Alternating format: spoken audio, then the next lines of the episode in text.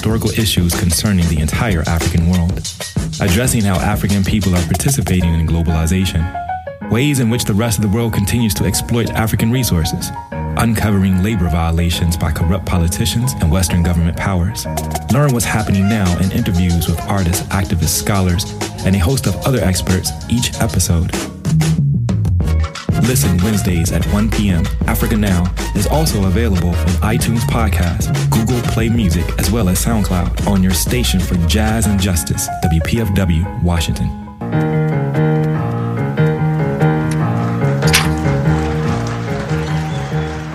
On January 8th, 2024, the Bethesda African Cemetery Coalition appeared before the Maryland Supreme Court to continue its fight against Montgomery County to reclaim stolen burial ground.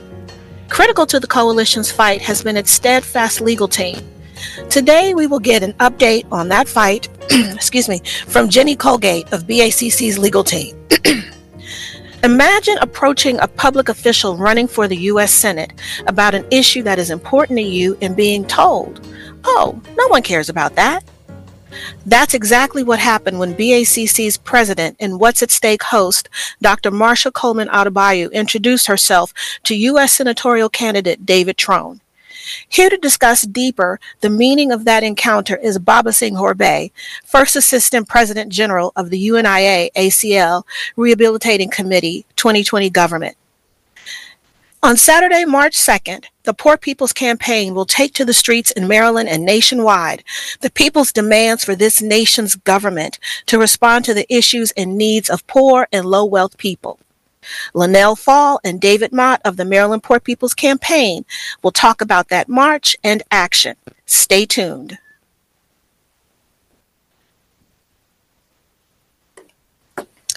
Good morning and welcome to What's at Stake. I'm your host, Denise Young, filling in for Dr. Marsha Coleman Adebayo, and we are with you the fourth Wednesday of each month. We have a packed show, and you will not want to miss a second of it. So we're going to jump right to it. At this time, I'd like to welcome Jenny Colgate of the BACC legal team. Welcome, Jenny. Thank you, Denise. Happy to be here. Wonderful to have you. So, we have such committed followers, and every month we are gaining new listeners. For those new to this segment, please summarize what the Moses Cemetery case is. Sure. Um, so the Moses Cemetery is a cemetery that exists on two parcels in Bethesda, Maryland. Um, and it's just two pieces of land. It's known as Parcel 175 and Parcel 177. Um, and the Moses African Cemetery is a cemetery that was created back in the time when Bethesda wasn't, you know, the the town that we know of today. It was four plantations, um, and after emancipation, the um, area known as the River Road community became an African American community. The Moses African Cemetery was created and slaves and descendants of slaves were buried in that cemetery. What the legal case is about is what's known as Parcel 175. And in the 1960s, Westwood Towers, an apartment complex, was built atop of that parcel, and the parking lot for that apartment complex was was directly over the cemetery. And the case is about the sale of that property or the proposed sale of that property by the now owner HOC, the Montgomery County Housing and Opportunities Commission, and they had proposed to sell it to a developer. And the case was brought because there's a law that says you need to bring an action in a court of equity and allow a court of equity to preside over if the sale can happen. And so that's what the case is about. Okay. so you mentioned um, that there was um, an apartment complex. I don't think we would have called it a complex at that time, but in the 60s. Um, and so apartment complex was probably my word. Um, but in the 60s, it was built over um, the the cemetery. And so I wanted I want to just have two points of clarity. One, that that means that in fact we have been desecrating or or they the powers that be that have been desecrating this cemetery this sacred ground I'm a I'm a 60s baby, so I'm going to tell my age for at least 50 years. And then the second, um, again, as a point of clarification, that in fact there has there was not the proper communication with the um, um, uh, the stakeholders um, in terms of moving forward with any sale and and obvious desecration. Yes, absolutely. Um, you know, every time a car parks on top of that cemetery, that's desecration. And that's what happens every day. Cars park atop, but people don't even realize that there are people buried underneath it. And yet the courts have found that there's absolutely a cemetery there.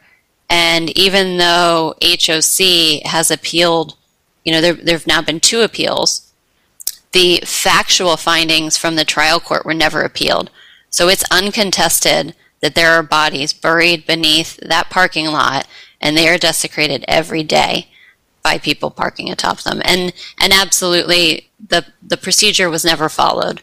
You know, so under the law that exists and it's existed since 1968, um, the the or 1868, sorry, the original predecessor statute.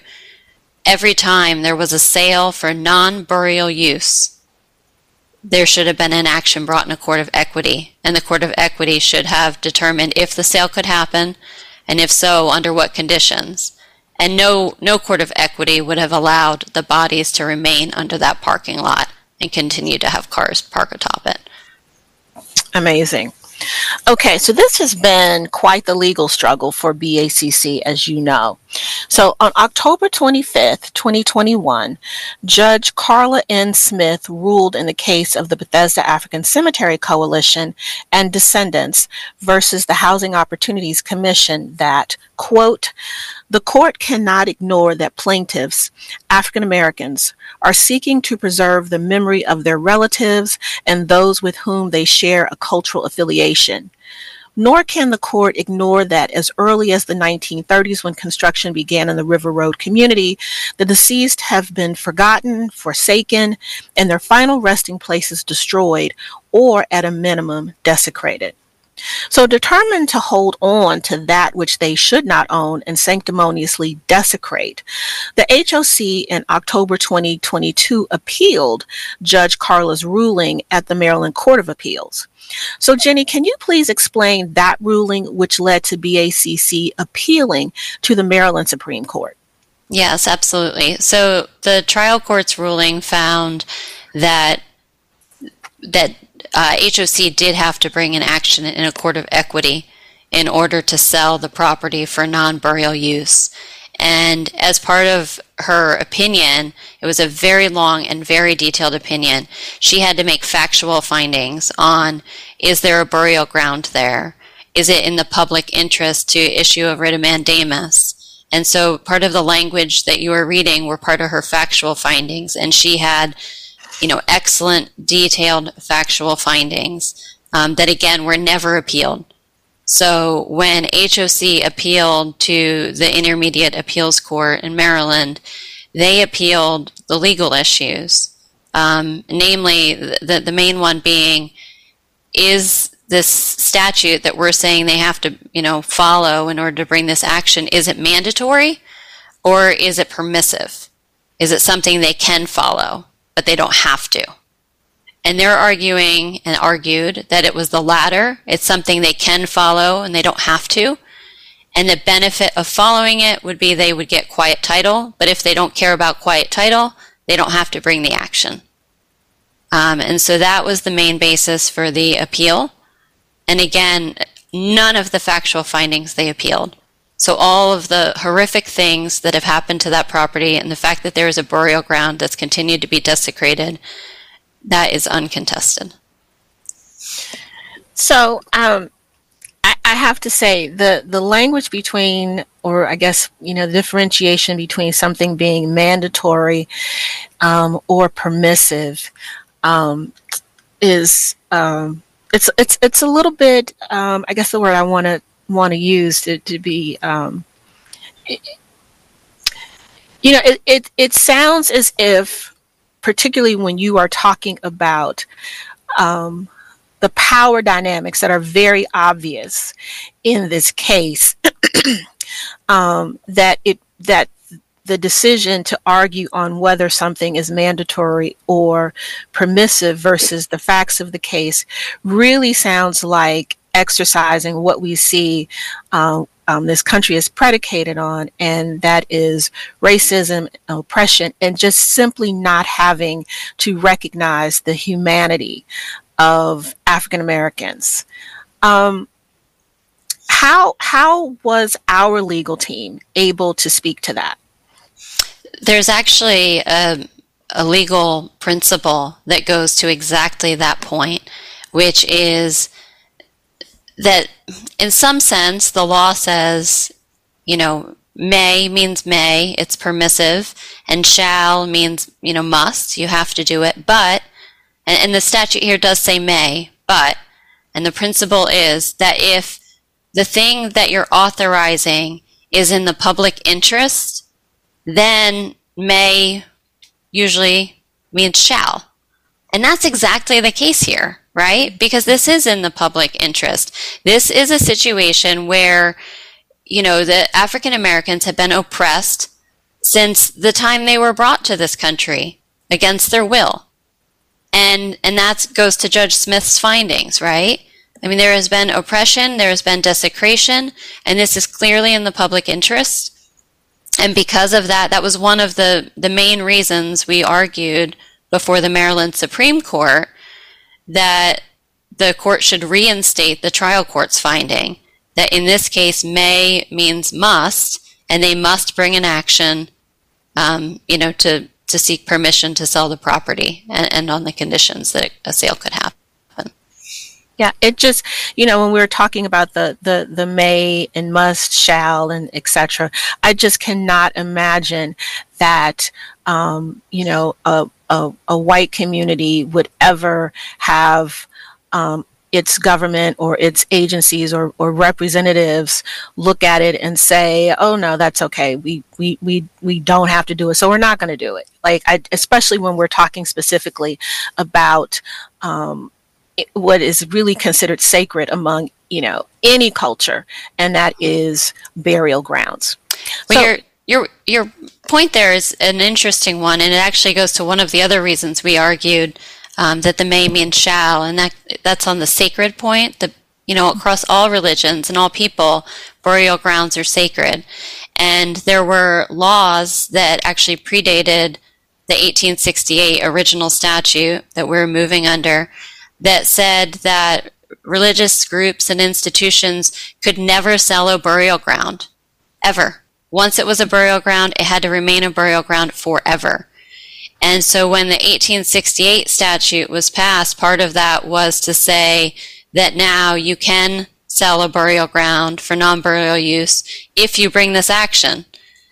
And that's another reason why, you know, may, may means permissive unless something was previously prohibited you know and, and this goes back to like elementary school days you know you can't go into the hall you can't right. do it. Well, now you, you may if you have the hall pass. Well, you can do it then. You you know you have the permission. Um, so that's something that you know just basic logic should make sense to people, and that's exactly the facts here. This is something that was prohibited.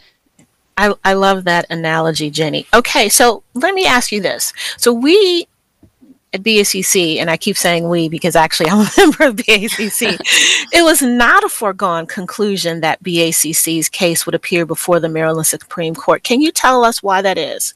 Yeah, so only about 15% of appeals are taken up by the Maryland Supreme Court.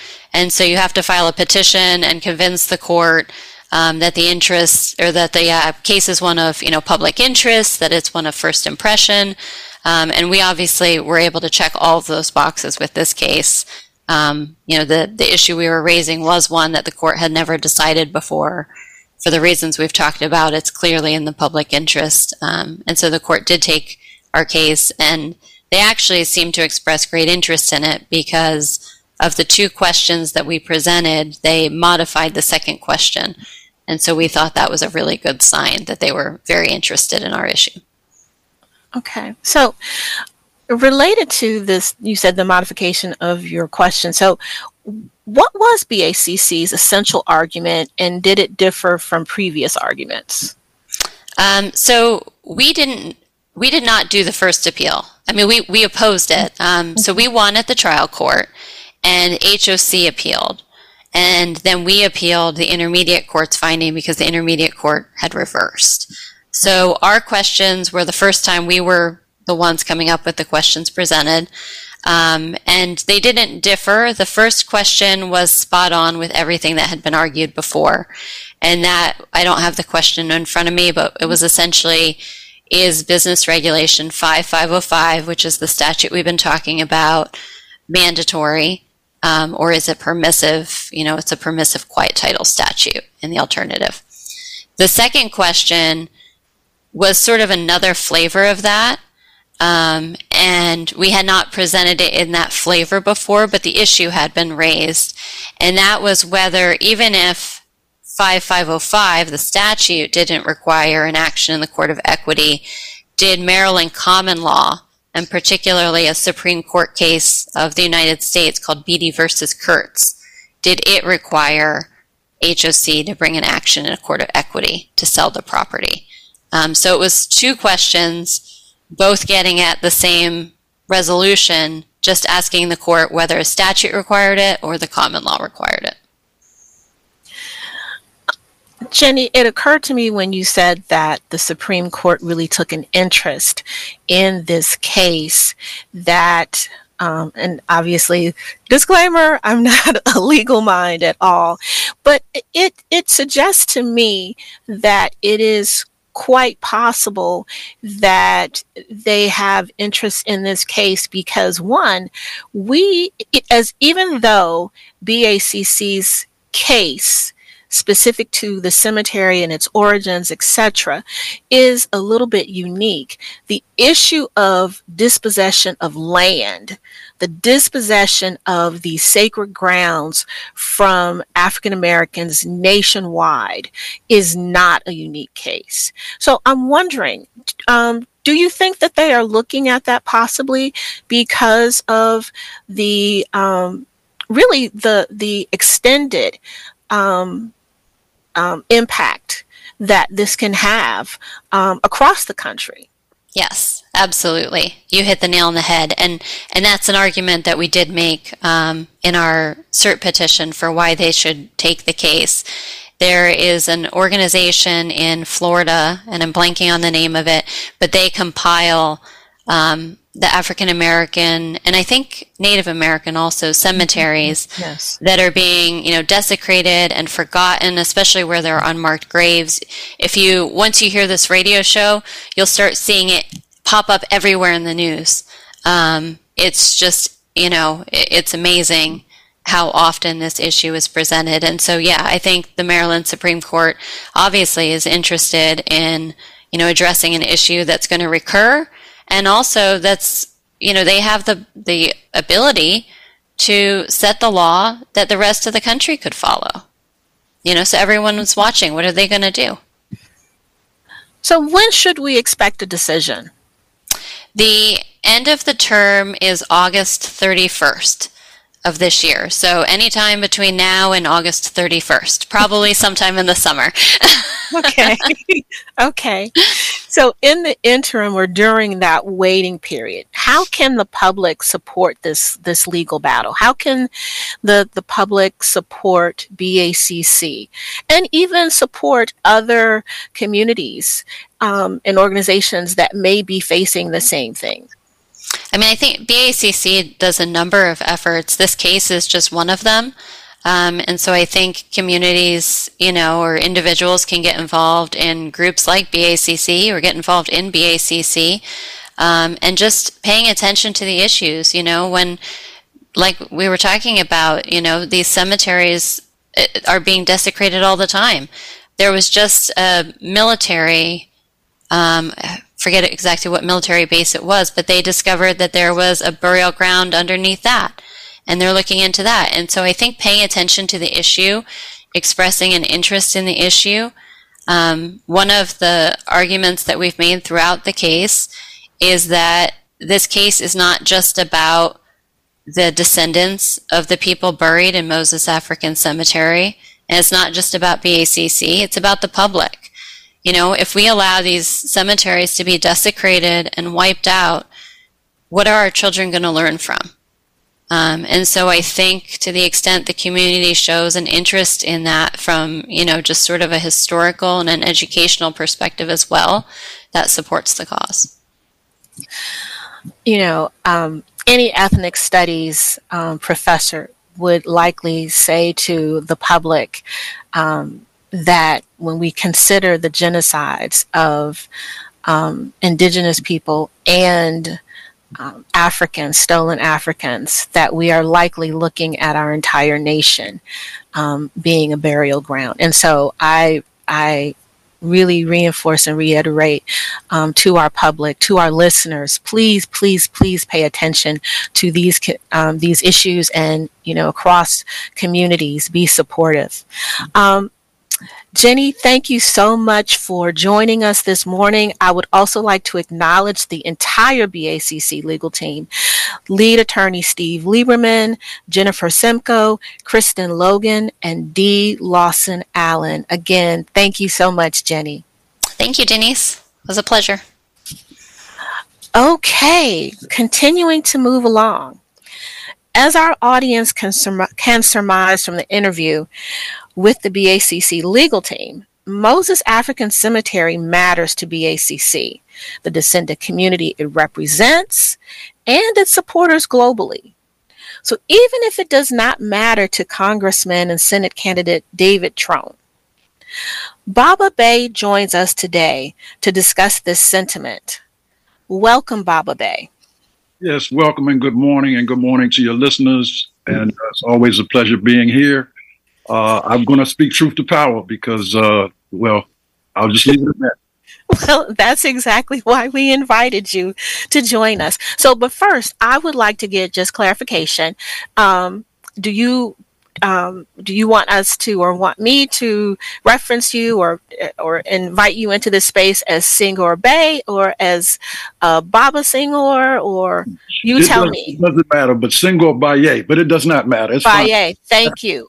No, we we need to, we need to be right. We're family, so we need to be right how we how we bring each other into this space. So Baba Senghor, um,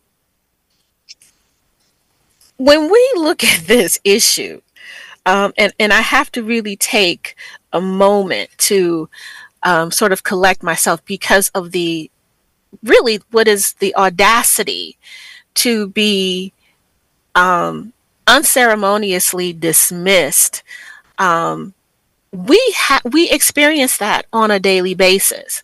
However, I must admit there are some times that when it happens, we are not prepared for it because you just don't think that is going to happen in this moment. But before I, we examine that, I would like for you to just take a minute to tell our listeners who you are.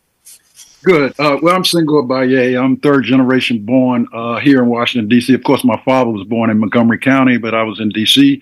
Uh, I'm a grandfather. I've been around a long time. I've been an activist in many movements, but right now I currently work with the UNIA, the Garvey movement, the UNIA, ACL, and we call ourselves the Rehabilitating Committee today because we know we need be, to be rehabilitated, not just as an organization, but a government, but all of us need to be rehabilitated because you can see what's happening in the world. So, in short, I've been in that movement for a while. Of course, we are members uh, in the coalition with BACC uh, because we believe in respecting our ancestors and respecting ourselves. Uh, so I, I, just keep it plain like that. Uh, you know, uh, WPFW is aware of my voice. I've been around since WPFW came into existence. and I really appreciate WPFW. And I love Marsha and Reverend Adebayo, who are also active members of our local division. I serve as First Assistant President General, but I served eight years as the President General. But it's not about me, he or she. It's about we collectivity. And we need to be humble servants when we get into leadership. Okay, well, first of all, on behalf of WPFW, thank you for that shout out to WPFW. It absolutely is one of the most, if not the most important um, Black cultural, multicultural institution in the Washington, D.C. area. So, I'm going to read, take a minute to read something to you. So, BACC issued a media and community alert on January 16, describing Dr. Coleman Adebayo's interaction with Representative Trone, who again is running as a Democratic candidate for U.S. Senate. In the alert, Dr. Coleman Adebayo writes, quote on january 11th after a mlk excuse me martin luther king because i really hate that um, i really don't like using that acronym after a Martin Luther King Jr. program in Anne Arundel County. BACC member Dr. Marsha Adebayo approached Senate candidate Representative David Trone to give him a leaflet concerning the desecration of Moses African Cemetery in Bethesda, Maryland. He refused to take a leaflet. Instead, he dismissively noted that he or someone was giving a million dollars to a black school. When asked what a donation to a black school had to do with the desecration of Moses African Cemetery, he dismissively declared, quote, who cares about that little cemetery? End quote. So Baba Senghor, is this indicative of why black folk had to shout from every valley, every mountaintop that Black Lives Matter? Or is this a simple case of, of carelessness, of thought and word, and not knowing the issue? And as we have come to expect, white politicians kind of existing in their whiteness, or both? Well, let me let me just say it like this, uh, dear. First of all, no person at no time should be disrespectful and lack integrity when addressing particularly black women. So I want to make that very clear. No person. Now here is someone running for uh, uh, uh, for Senate, and it's got a lot of money, and it happens to be white, disrespecting a black woman. We, that's unacceptable in our community, and that's unacceptable anywhere. And I want to make it very clear: it's it's it's a lack of integrity. How can somebody be a leader and be so rude and disrespectful to a black woman? And see, we we in the UNIA we know black women are rising up all over around the world. And we understand that we as black men, and in fact, everybody should respect women in general, and definitely women who are in leadership, and certainly black women who are in leadership. Now, he doubled down too and got really, really rude and disrespected our, our ancestral children, girls. I mean, and, and, and, I'm not accepting the fact he did not know. So, no, absolutely. If you're running for something you did not know, that's a big problem too. So if he was if he was ignorant of the situation, that's problematic to vote for him. Now, the fact of the matter that that the way he disrespected Sister Marsha, I don't think he understands clearly the community that Sister Marsha represents. Not only BACC, but the general community, mm-hmm. uh, all people.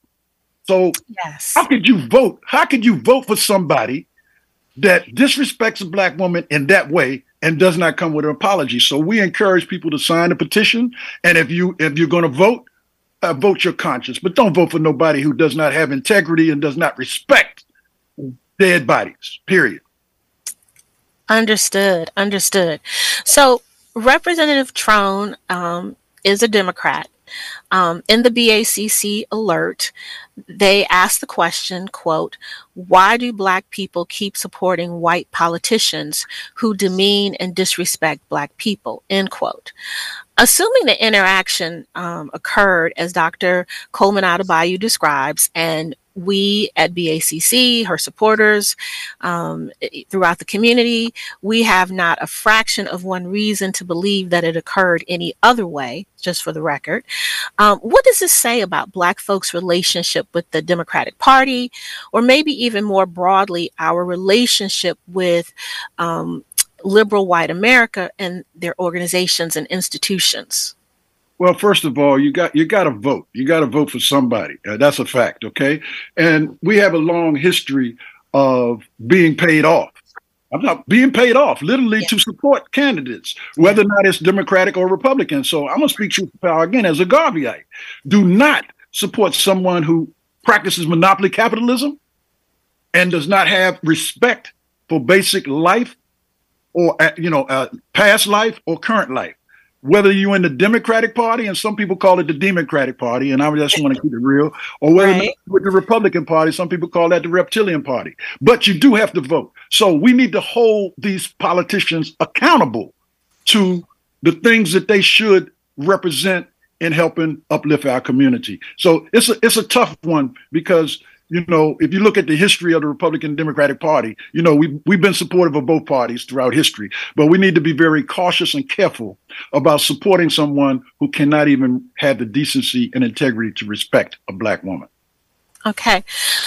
Senghor, excuse me, Baba Senghor, I'm going to hold that thought on accountability so that we can take a station break. You're listening to What's at Stake on WPFW, and we'll be right back after the station break. I testify. Sophie's Parlor is the original woman's radio collective. Wednesdays from 3 to 5 p.m., the best music divas on radio at 89.3 FM and sophiesparlor.blogspot.com.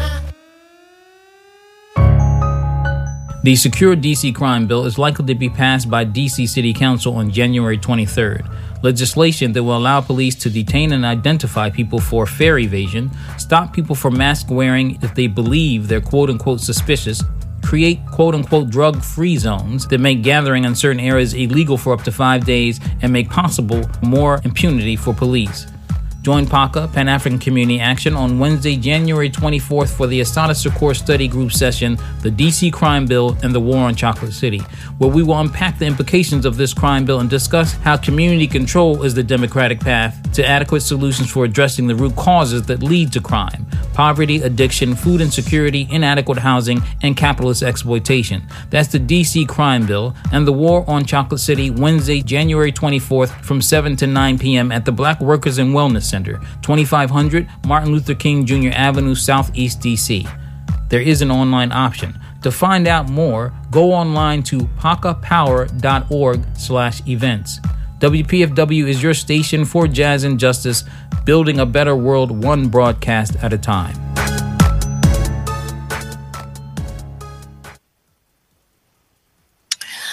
Welcome back. You're listening to What's at Stake on WPFW, and we are here with Baba Senghor in this enthralling conversation.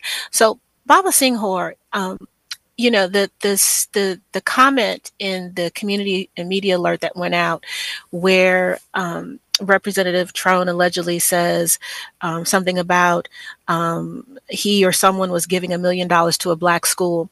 It reminds me of a story that a community activist told me about um, the church that she attends, a multicultural Episcopal church, and they were having, you know, as part of their social justice committee um, meeting. This person mentioned that they wanted to really do look at a, some specific issues um, you know sort of supporting equity and and looking really look at looking at what's happening in the um, African American community. And one of the um, white male um, members said, "Well, is there you know I've already given to the homeless. What else? What else do I need to do?" And so, you know, I, I'm reminded of that um, statement or that story because uh, you know, there there so often is this idea that when um, I mean, I'm putting in, you know, air quotes, helping African Americans, there's this sort of this one and done kind of approach. Well, I did that, so shouldn't that be enough, right? And and what do you, where what do you think that's predicated on? Where where does that come from? Oh, that's you don't really see that in you don't see that. No one says to you know an Asian community or the white community, oh well, I've already done that, so be happy. Right. Yeah, yeah. It's it's escaping the reality, you know. And like I said, you don't mix oranges with apples. Yeah, and it's good that you give, but you should not give based on, you know, uh, trying to use that as a means of justifying where you are totally off the mark, if you hear what I'm saying. And and and that's important. And I just keep it real so people understand. You know, thank you. Great, great, great, great you gave. That got nothing to do with you know, our, our cemetery. That has nothing to do with that. So, you know, it, it was a matter of him uh, arrogant, being arrogant and being being elusive and uh, disrespectful. You know, because yeah. because because because I mean, we're not going to say, well, you shouldn't have gave to the school. Of course, give to the mm. school. You should. That's that's what you should be doing if you got money. and he's got money. Okay, right. he's not right. he's not one of them poor politicians. He's a rich politician. So let's let's be very clear. He was definitely uh, showing a lot of arrogance and a lot of disrespect there.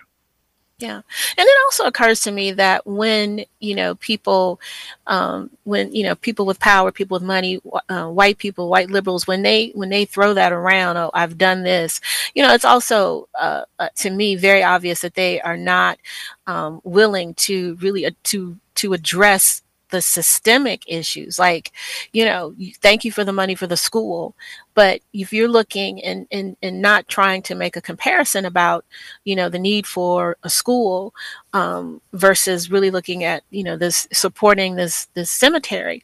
But what we're looking at um, specifically with this cemetery really is about um, land dispossession and this um, manipulation of of policy of government um, um, you know legislation.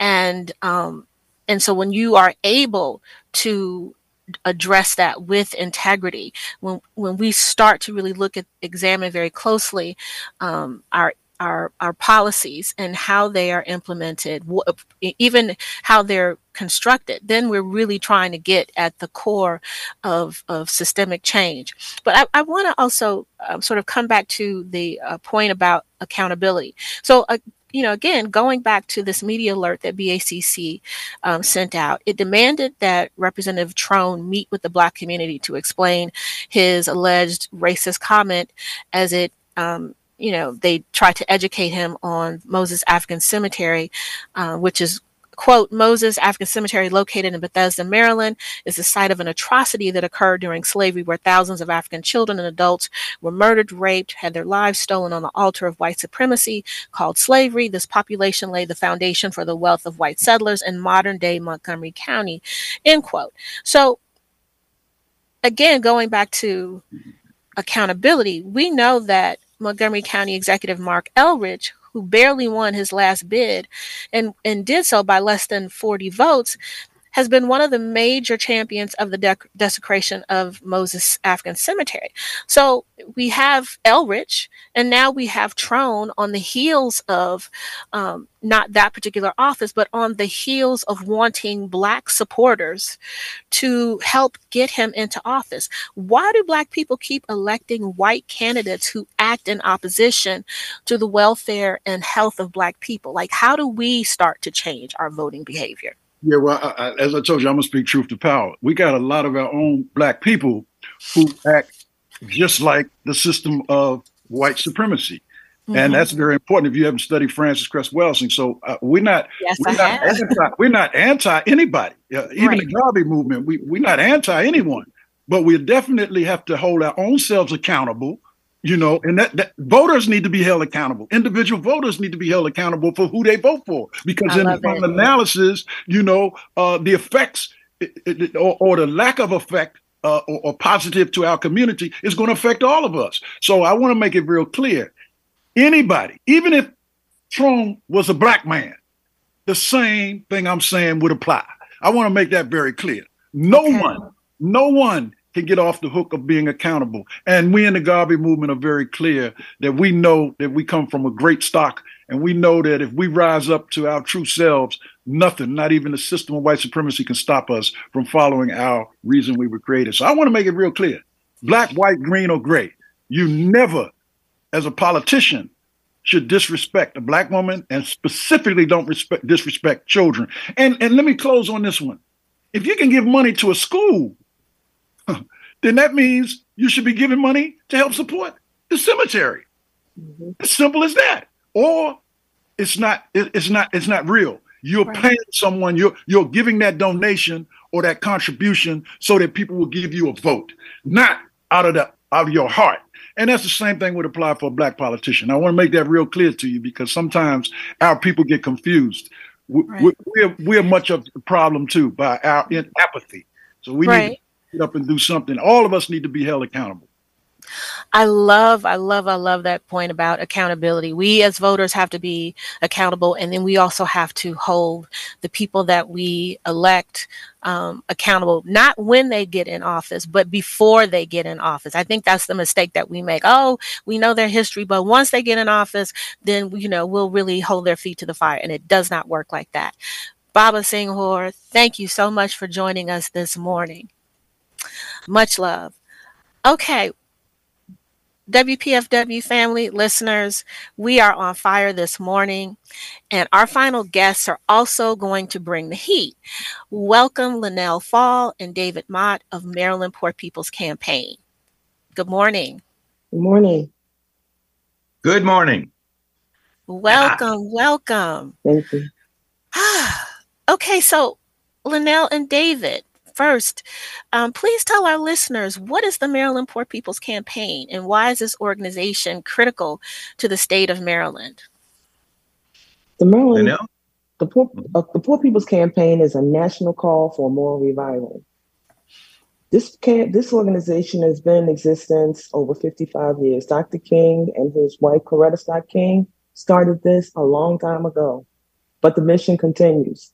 Reverend William J. Barber II is our co-lead, and also Dr. Reverend Theoharis is our co-lead. And it launched in 2018 with a historic wave of nonviolent civil disobedience and a campaign that addresses the interlocking injustices of systemic racism, poverty and ecological devastation, the denial of health care, militarism and the war economy, and the false moral narrative of religious nationalism. There are over 140 million people and low wealth people in this country, including 2.174 million in Maryland, 31.1% between the uh, time of 2018 and 2020. And it doesn't have to be this way we are building a movement to change this country and the state of Maryland. We're drawing on the history of a fusion movement, the Poor People's Campaign. We have over 38 state coordinating committees, over 200 partners or, or more. We have thousands and thousands of religious leaders bringing together the nation's 140 million poor low income people. We are nonpartisan, gender, uh, uh, Oh, we, we cross all races, abilities, religions, gender, sexual orientation, organized labor, advocates, activities, and other people conscious that are conscious, okay, to seek the, to address the injustices and revive the heart and soul of our democracy with an agenda rooted in the need and priorities of 140 million people as the deepest constitutional and moral values. That's okay. the Poor People's Campaign. I, okay, I'm feeling you on that. So this is what I want to I want to come back to though, Miss Linnell. Yes, ma'am. We particularly in Montgomery County, right? That number, can you repeat that number of of I, I said I think you said poor and low wealth people yeah, in Maryland? 37.1% in the state of Maryland are poor and low in income. the state of Maryland. When you yes. have Montgomery County, when you have um, PG County, when you have what's the what's the county that now has surpassed um, PG County as the um, what is what's now the richest county? Is it um, in Maryland? I'm and I'm I should I think it's Montgomery County. It, but it's second. It's well. I mean, it's oh, okay. second too. Yeah. What's I I don't know. Is it, is it St. Charles? Yes. So we we have been boasting. The state of mm-hmm. Maryland mm-hmm. has been boasting about having the you know some of the richest counties, not just in Maryland, but in the entire United States of America. And we have how much poverty or how what's the percentage again? 37.1% and counting. Oh, and mm-hmm. we should we should we and so that in and of itself is reason for why this organization is critical to the state of Maryland. So, uh, so Linnell and David, what led you to become involved and to take on leadership roles in the Maryland Poor People's Campaign? I had a um, issue with um, healthcare. I had COVID with pneumonia, and um, I lost my job. I lost my health care. I lost my car, almost lost my home. I was very, very ill. And I saw this wave coming through. I was on the internet and I decided to make a commitment. I've always been committed to my community out of, of Philadelphia. I was a committee woman. I worked um, tirelessly for my community, and I was a part of the Poor People's Campaign in Pennsylvania. So I've always been active in my community. But I was outraged at the way I was treated, at the at the way that my treatment was was given to me, and uh, and uh, if I had um, had um, um, I'm sorry if they had um, excuse me I'm I'm can't okay. remember but um I went to uh, the White House. I spoke with uh, Reverend Barber and Reverend Theoharis to speak to Bernie Sanders about um, extended um, um, yeah. pay leave. Yes, and I and I asked them to, you know, if if I had that, I wouldn't have been had the conditions and had to go go through. I would have been able to keep my health care, keep my um finances. You know, I wouldn't have had to go straight straight down to the bottom. You know, and use all of my savings, okay, to survive in the country, in the richest country in the world. It was it was really a horrible situation. That's why I decided to stand up, speak out, and fight against these injustices. David. Yeah, for me, it was um, I. I'm a retired organizer, union organizer with the Service Employees International Union.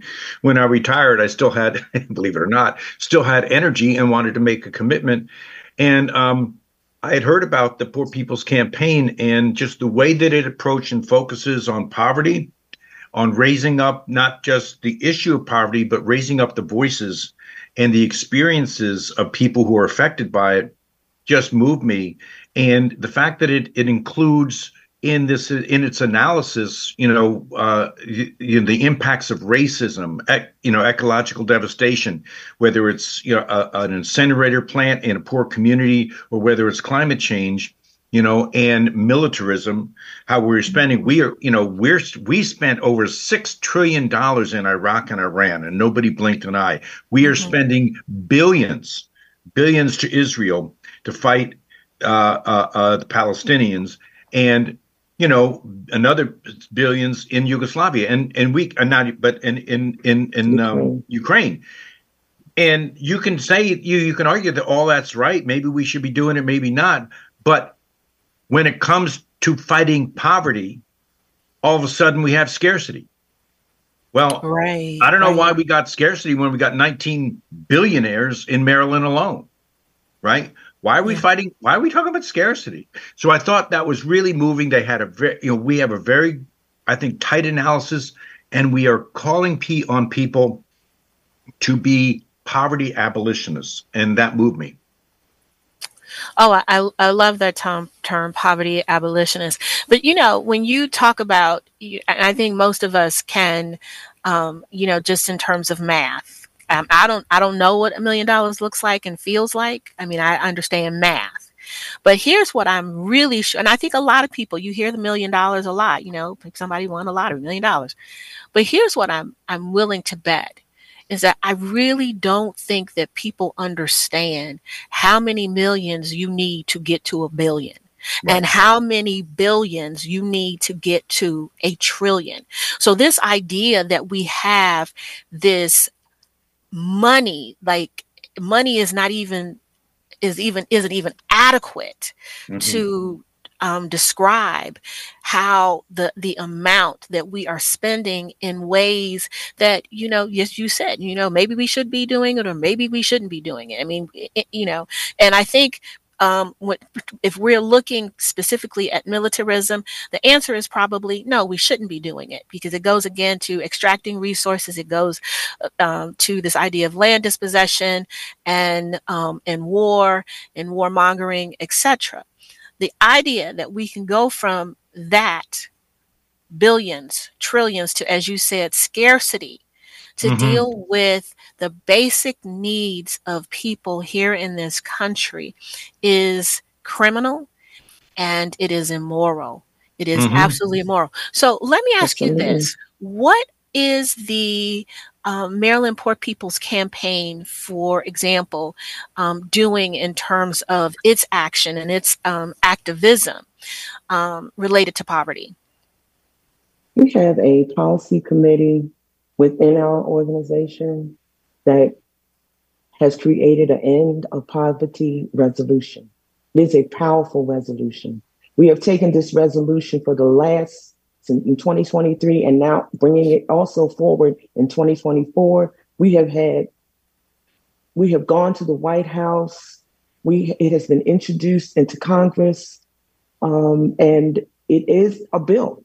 It is a bill, and um, we, that was done by in June um, 19, 2023. We went to our legislators. We spoke to each. We had over three to four thousand people go mm. to speak before their legislators and make demands for the states in which they lived in, and to say that we we are tired, we are fed up with your poverty policies when over yes. 295 million people per year die from from the fourth leading cause of death, which is poverty.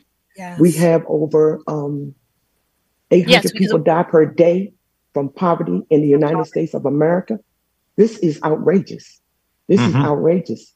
And mm-hmm. something has to be done about this because in the richest country in the world, you can't even imagine, you know, having this kind of, of, of dysfunctional system when we have legislators who produce, who produce weekly, monthly, daily, yearly um, poverty policies, death policies, policies that are undoing the evils that are not undoing the evils of our yeah. age, and they are rampant.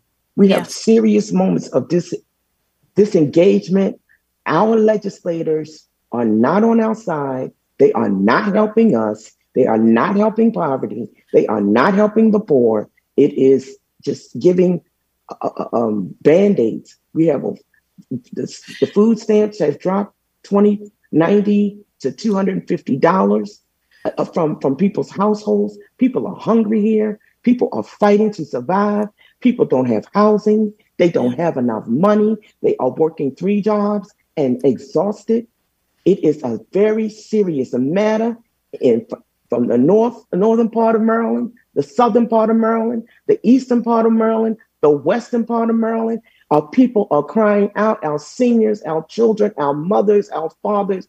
Something needs to be done. And this movement is on the move, and we are asking everyone to join with us hand in hand to take advantage of the disadvantages that have taken place. And then we're going to the polls. And we need to get rid of these legislators who do not work for us, do not help us, and yes. have created an, a, a, a massive mess in this city and so, this country. And this so, country. if I could just add one thing to what Linnell said, and it's a, it, it is this, uh, and what she said is absolutely right on.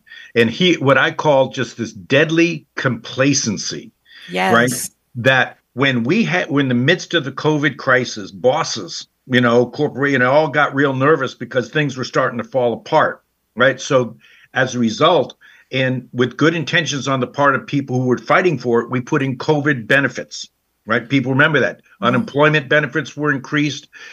Employers were paid to keep people on the job. Food stamps and other food um, benefits were paid directly to people. Uh, people were put on the Medicaid rolls to make sure they had health insurance dur- during this crisis. Yes, yes, yes. But yes. the Washington Post called a nation changing social agenda was erected and okay. then it was torn down almost immediately, as if you know, and that is affecting millions of people in Maryland. So, with because you all are on fire, with one minute left, we know that there is a march happening. Please tell our listeners what this march is, when it's going to happen, why they should be there.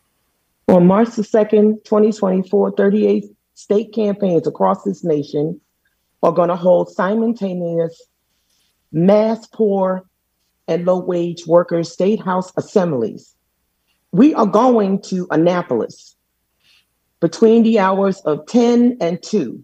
We are going to march. We are going to, we are, it's, the, our prevailing narrative is to wage war on the, to stop waging war on the poor, but not poverty. I mean, stop yes. waging war. war. on the poor and wage war on poverty to um, promote, um, which promotes racism, anti-immigration bias, and um, we want to demand an end to poverty and related injustices. And we can, our website, uh, you can reach us by uh, going to mdppc.org slash march 2 mdppc.org slash march 2 this is how we can be reached. Because Okay. Well, Linnell and David, thank you so much. Again, What's at Stake listeners, we have wrapped up another ep- epic episode. Thank you to our guests, um, the legal team with BACC, Jenny Colgate, Baba Senghor, Linnell Fall, and David Mott. You all have been wonderful. Thanks to executive producer, Miss Verna Avery Brown. This program is engineered by Michael Nasella, and I'm Denise Young. Thank you, thank you, thank you, thank you.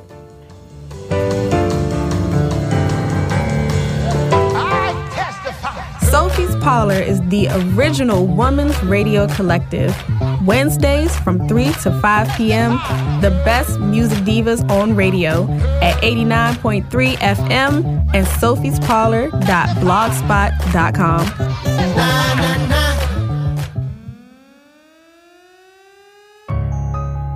The Secure DC Crime Bill is likely to be passed by DC City Council on January 23rd.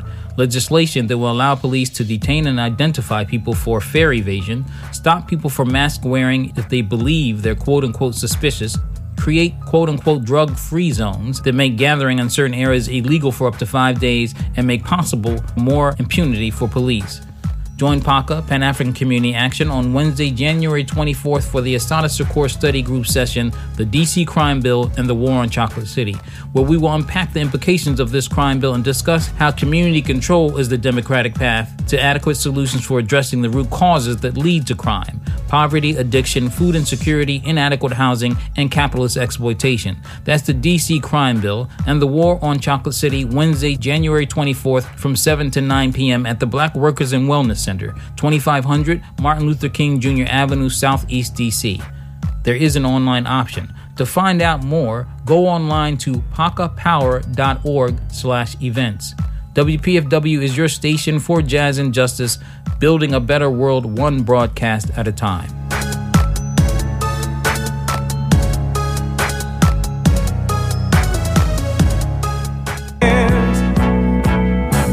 The best in live music entertainment is coming to Bethesda Theater. Peabo Bryson, the legendary voice of love, for two big shows on Friday, January 26th at 8:30 p.m. and Saturday, January 27th at 8 p.m. Celebrate legend Bob Marley at the annual One Love Birthday Bash featuring popular reggae band I and I Rhythm on Saturday, February 3rd at 8 p.m. Celebrate more love at the Quiet Storm Valentine Celebration featuring live performances of classic love songs on Saturday, February 10th at 8 p.m. Peabo Bryson on January 26th and 27th. Bob Marley, the birthday bash on February 3rd, and Quiet Storm Valentine Celebration on February 10th.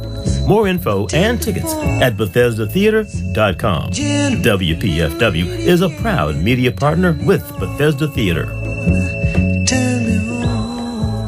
Peace. I'm DJ Underdog, inviting you to join me on Black Star Radio Mondays, 10 p.m. to midnight, beginning April 19th. We share the hottest sounds out of Africa from all corners of the motherland and bring you the sound of the African underground to DC and all points in between. Together, we'll explore African genres from Amapiano, Genge, Kupe de Kaye, Zouk, Lingala, Ethiopian hits, Soukous, Nigerian hits, Egyptian hits, and Afro beats. The destination is Africa, Africa, and the mission is oneness. Journey with us Mondays at 10 p.m right here on WPFW, building a better world, one broadcast at a time. Peace. Peace. Peace. Peace.